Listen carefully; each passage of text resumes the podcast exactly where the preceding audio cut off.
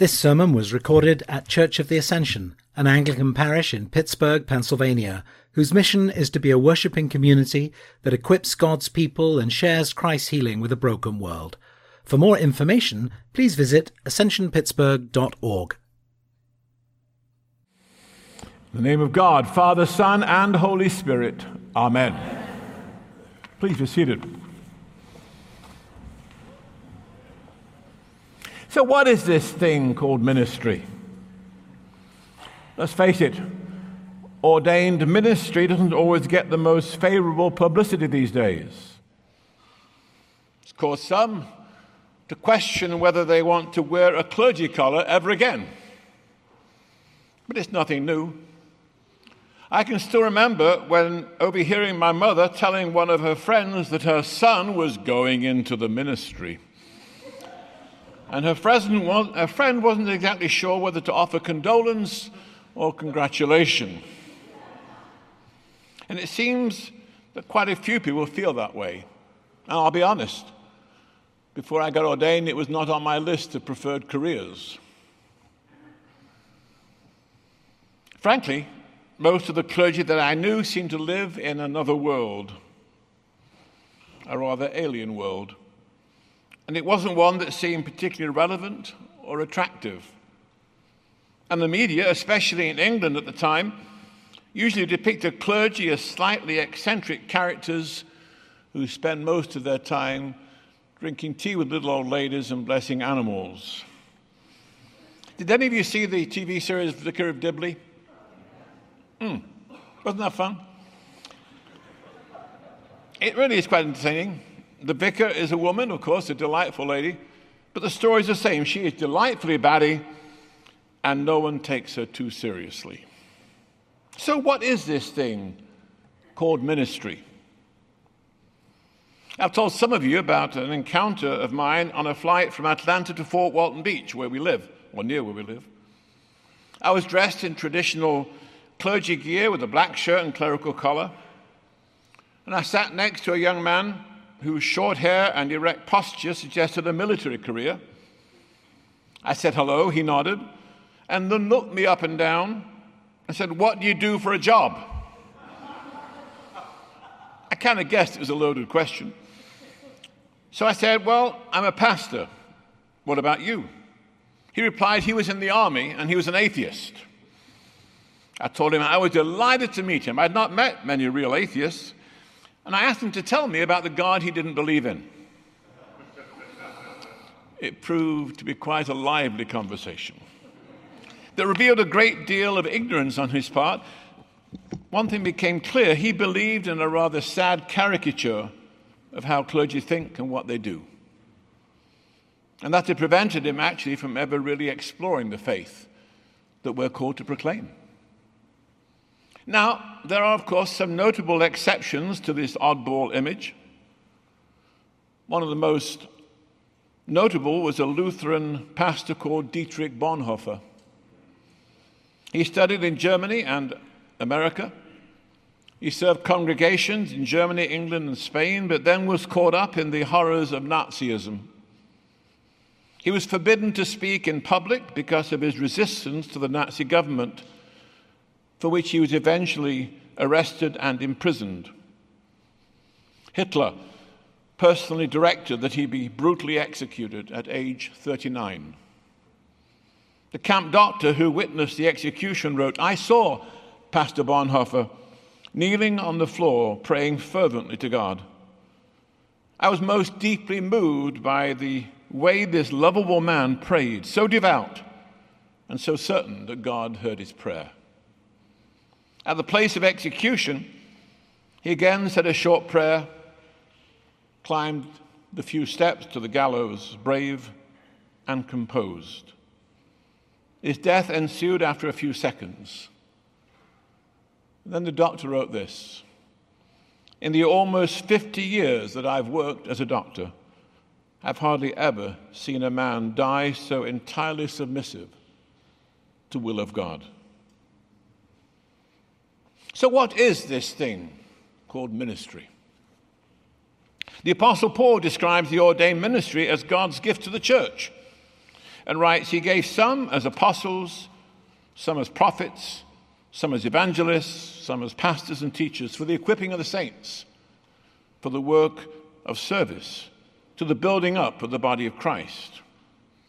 Now, as you can see, there's a fairly comprehensive list of, of ministry gifts that are important for any church. It doesn't reflect, however, the more traditional order of bishops, priests, and deacons that developed as the church became more established. So, how do we make sense of all of this? Another word from Bonhoeffer. He wrote that ordained ministers are to be custodians of the church, and that all of us are to be custodians of the gospel. Now, I suspect you all heard custodian as the guy with the broom. Mm-mm. Custodian means to take good care of. It's a good word, it's a powerful word. And we've all been given responsibility for the gospel itself. So let's go back to the beginning. Let's take a look at the way Jesus understood ministry. In our gospel lessons today, we find Jesus on his way to Jerusalem. He knows that his days are numbered and that this will be a turning point in his earthly ministry. He has preached to thousands. He has seen powerful miracles of healing. His fame is spreading rapidly. He's had that amazing experience on the Mount of Transfiguration where he talked with Moses and Elijah. And he knows that the time has now come to prepare for his exit. So, what does he do? He appoints 72 disciples and sends them on ahead of him, two by two, into every town and place where he himself was about to go. And he said to them, The harvest is plentiful, but the laborers are few. Therefore, pray earnestly to the Lord, the Lord of the harvest, to send out laborers into his harvest. And it won't be easy, he warns them. Go your way Behold, I'm sending you out as lambs in the midst of wolves. And then he goes on to give them a detailed set of instructions on how they are to conduct themselves. Carry no money bag, no knapsack, no sandals. Greet no one on the road. Whatever house you enter, first say, Peace be to this house. And if a son of peace is there, your peace will rest upon him. But if not, it will return to you. And remain in the same house, eating and drinking what they provide for the laborer deserves his wages. And then a few more ministry instructions heal the sick. I love how he just slides that right in. Well, while you're there, heal the sick. And say to them, The kingdom of God has come near to you. See, that's the way Jesus sees ministry. It starts in prayer. And that's where he starts everything. He sees the enormous need, he sees the crowd of confused and frightened people, and he immediately takes it to his heavenly Father in prayer. Pray that the Lord of the harvest will send out laborers into his harvest. And notice, he doesn't ask for volunteers. He doesn't circulate a ministry sign up sheet. He appoints 72 and tells them to pray that God will appoint more. He also sends them out in twos. No solo clergy in his playbook. And he doesn't pull any punches about the costs of ministry. You know, lambs don't last long among a bunch of wolves unless they have the shepherd with them. And notice also, he doesn't offer any fancy titles like interim bishop or reverend canon. He simply calls them laborers, and they are fellow laborers with him. He also makes it clear that they are to do the ministry to which they have been appointed in the context of the community. Go visit people. If they receive you, eat with them, pray with them, heal the sick, and tell them the kingdom of God is near. Doesn't sound too complicated. But how do we take this strategy and apply it to today? Well, first of all, let's recognize again that God appoints his ministers. We don't appoint ourselves, God appoints us. Of course, God gives us the freedom to reject his appointment and do our own thing, but we don't get to do God's work in God's way unless God calls us. It's a basic lesson that lots of churches and so called church leaders seem to have forgotten. See, our task is to recognize those whom God is calling into ministry and to redirect those who want to appoint themselves. Some years ago, I served as rector of All Angels Church on the Upper West Side of Manhattan. I Had a great time there. It was a lively congregation with lots of amazing people. One day, a woman came to see me and announced she wanted to get ordained. I said, Great, why? And she answered, Because I want to bless people and forgive them their sins. I was a little taken aback. So I don't get to do that. Of course you do, she said, every week in church. I said, No, no. I declare God's blessing and God's forgiveness. She said, No, it's the same thing. Ooh. I made it clear it was not. And she was on the wrong track. See, we must never forget that it's God's ministry and God makes the appointments. And notice, however, we get to pray and God will send out more laborers. Prayer is our part of the process. And I trust that you are praying that God will appoint many more laborers for the harvest that is all around us, right here. As I've learned over these past 18 months, Pittsburgh and Western PA are undergoing a tremendous transformation. There's redevelopment taking place all around us. The number of students in the area continues to climb. I saw somewhere that said 80,000 students are enrolled in the various colleges in Pittsburgh. And while COVID has had a devastating impact on many families, it's also prompted many people to ask soul searching questions for which they need answers. Are you praying for more laborers? Some of them may already be here in this room today, but they haven't heard God's call. So pray hard. Secondly, God equips his ministers. Jesus told his disciples to take nothing for the journey and not to beg for help, but to simply accept what was offered to them. Now, he could have given them everything they needed a full backpack, but he didn't.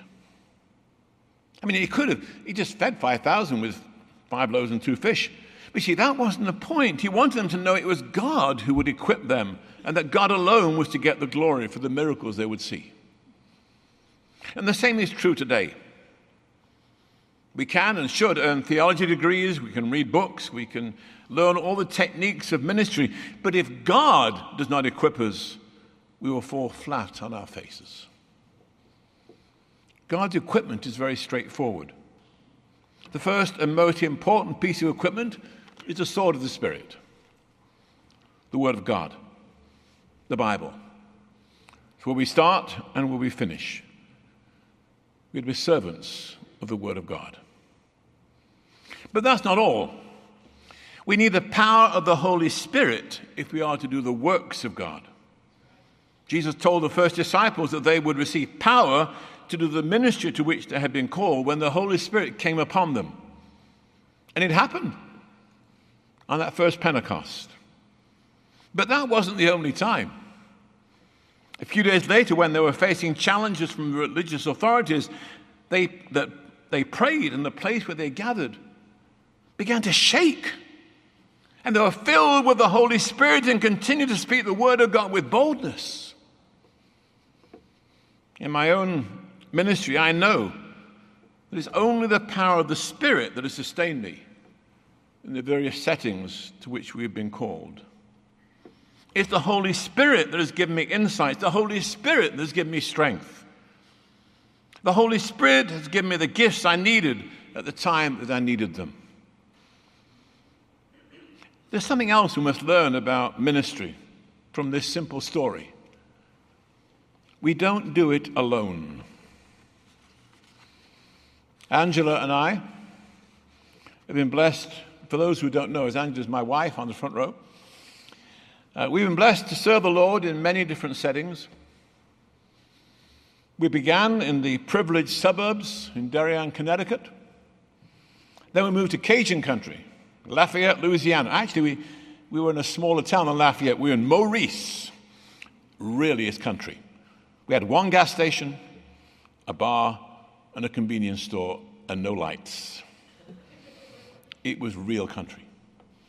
Next, we moved up to the upper west side of Manhattan. I could tell you the story of us driving from Louisiana in a station wagon from country into the upper west side of Manhattan. I won't tell you tonight. But anyway, it was a shock. In Manhattan, we served the up and out as well as the down and out. Next stop was Fairfax, Virginia, where many of our very important congregants worked in and around the nation's capital. In every community, we have learned as much from the people that we have served as we've been able to teach them. We also made friendships that have lasted. See, God equipped us for ministry through the people whom we served. So we've got the Word, the Spirit, and the community. God's equipment. So, God appoints his ministers, God equips his ministers, and God directs his ministries. And Jesus directed the 72 disciples to the towns and villages that he was himself about to go. He gave the directions, and they followed. He also described the way in which they were to do the ministry, even gave the message they were to deliver, deliver. The kingdom of God has come near to you. Now, this kingdom was unlike any political kingdom. It was a place where God's character was evident and where God's values were demonstrated. It was a place where the lost were found, the sick were healed, the blind were given sight, the oppressed set free, the broken made whole. And that's still our message. And there are a number of other, other passages where we can find practical directions for ministry. One that Angela and I often followed was in the second chapter of Acts, where it reads this way They devoted themselves to the apostles' teaching and to the fellowship, to the breaking of bread and to prayer. And everybody was filled with awe, and many wonders and miraculous signs were done by the apostles. And all the believers were together and had everything in common, selling their possessions and goods they gave to anyone as he had need. And every day they continued to meet together in the temple courts. And they broke bread in their homes and ate together with glad and sincere hearts, praising God and enjoying the favor of all the people. And the Lord added to their number daily those who are being saved. Now, some of you are thinking, yeah, that was fine for then. We live far more sophisticated times now. Not true. When we got to Lafayette, we hadn't got any courses from Trinity on church planting. What we had was the Bible. And we read that passage from the second chapter of Acts. And we used it as our kind of roadmap. And God blessed us with remarkable growth. We went from a congregation of 15 to more than 500 in five years. God gave the directions.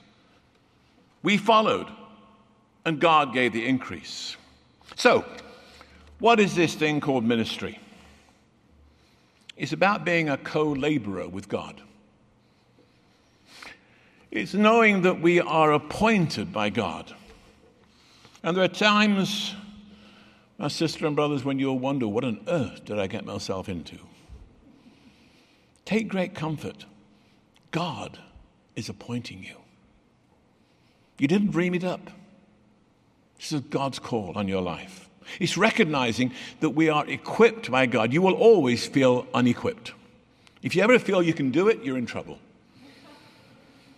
It's being directed by God. It's seeing the power of God to transform lives. There is nothing more exciting than that. Yeah, I've done all kinds of things, but there's nothing more exciting than seeing lives transformed by the power of God. It's seeing people reconciled to God and to one another, people who could not even stand each other, but come back together in the presence of God and are reconciled. It's also knowing that the glory always belongs to God. When things are going well, don't start doing this. Get on your knees and give thanks. You know, on the night that Jesus knew his hour had come to depart, to depart out of this world. He shared a Last Supper with his disciples. It was before the feast of the Passover. And during the meal, he got up, took off his outer garments, took a towel, and tied it around his waist. And then he, he poured water into the basin and began to wash the disciples' feet and wiped them with a towel that was wrapped around him. Simon Peter was horrified. And he protested, Oh Lord, no, no, no, please. But Jesus would not be dissuaded. And when he had washed their feet and put on his outer garments and resumed his place, he said to them, Do you understand what I've done to you? You called me teacher and Lord, and you're right, for so I am. If I then, your Lord and teacher, have washed your feet, you also ought to wash one another's feet. For I have given you an example that you also should do as I've done to you. So, what is this thing called ministry? It's washing feet. Josh, Jess, Herb, and Greg, come up. Take your seats.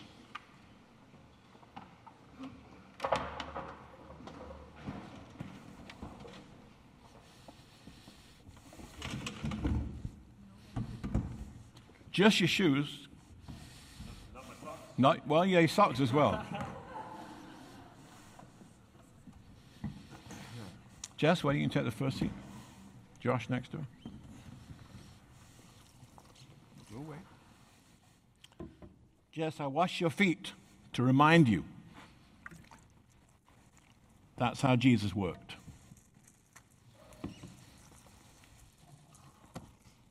Josh, I wash your feet to remind you this is how Jesus did it.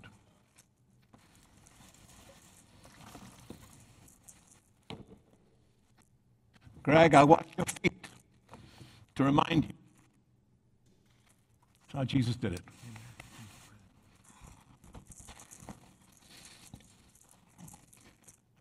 There's a water for you.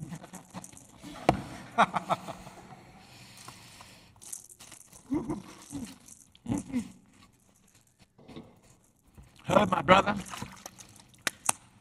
I wash your feet. That's what Jesus does.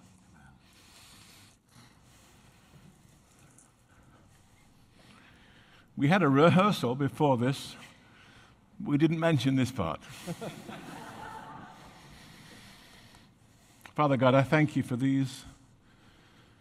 My sister and brothers, I thank you for their faithfulness to respond to your call.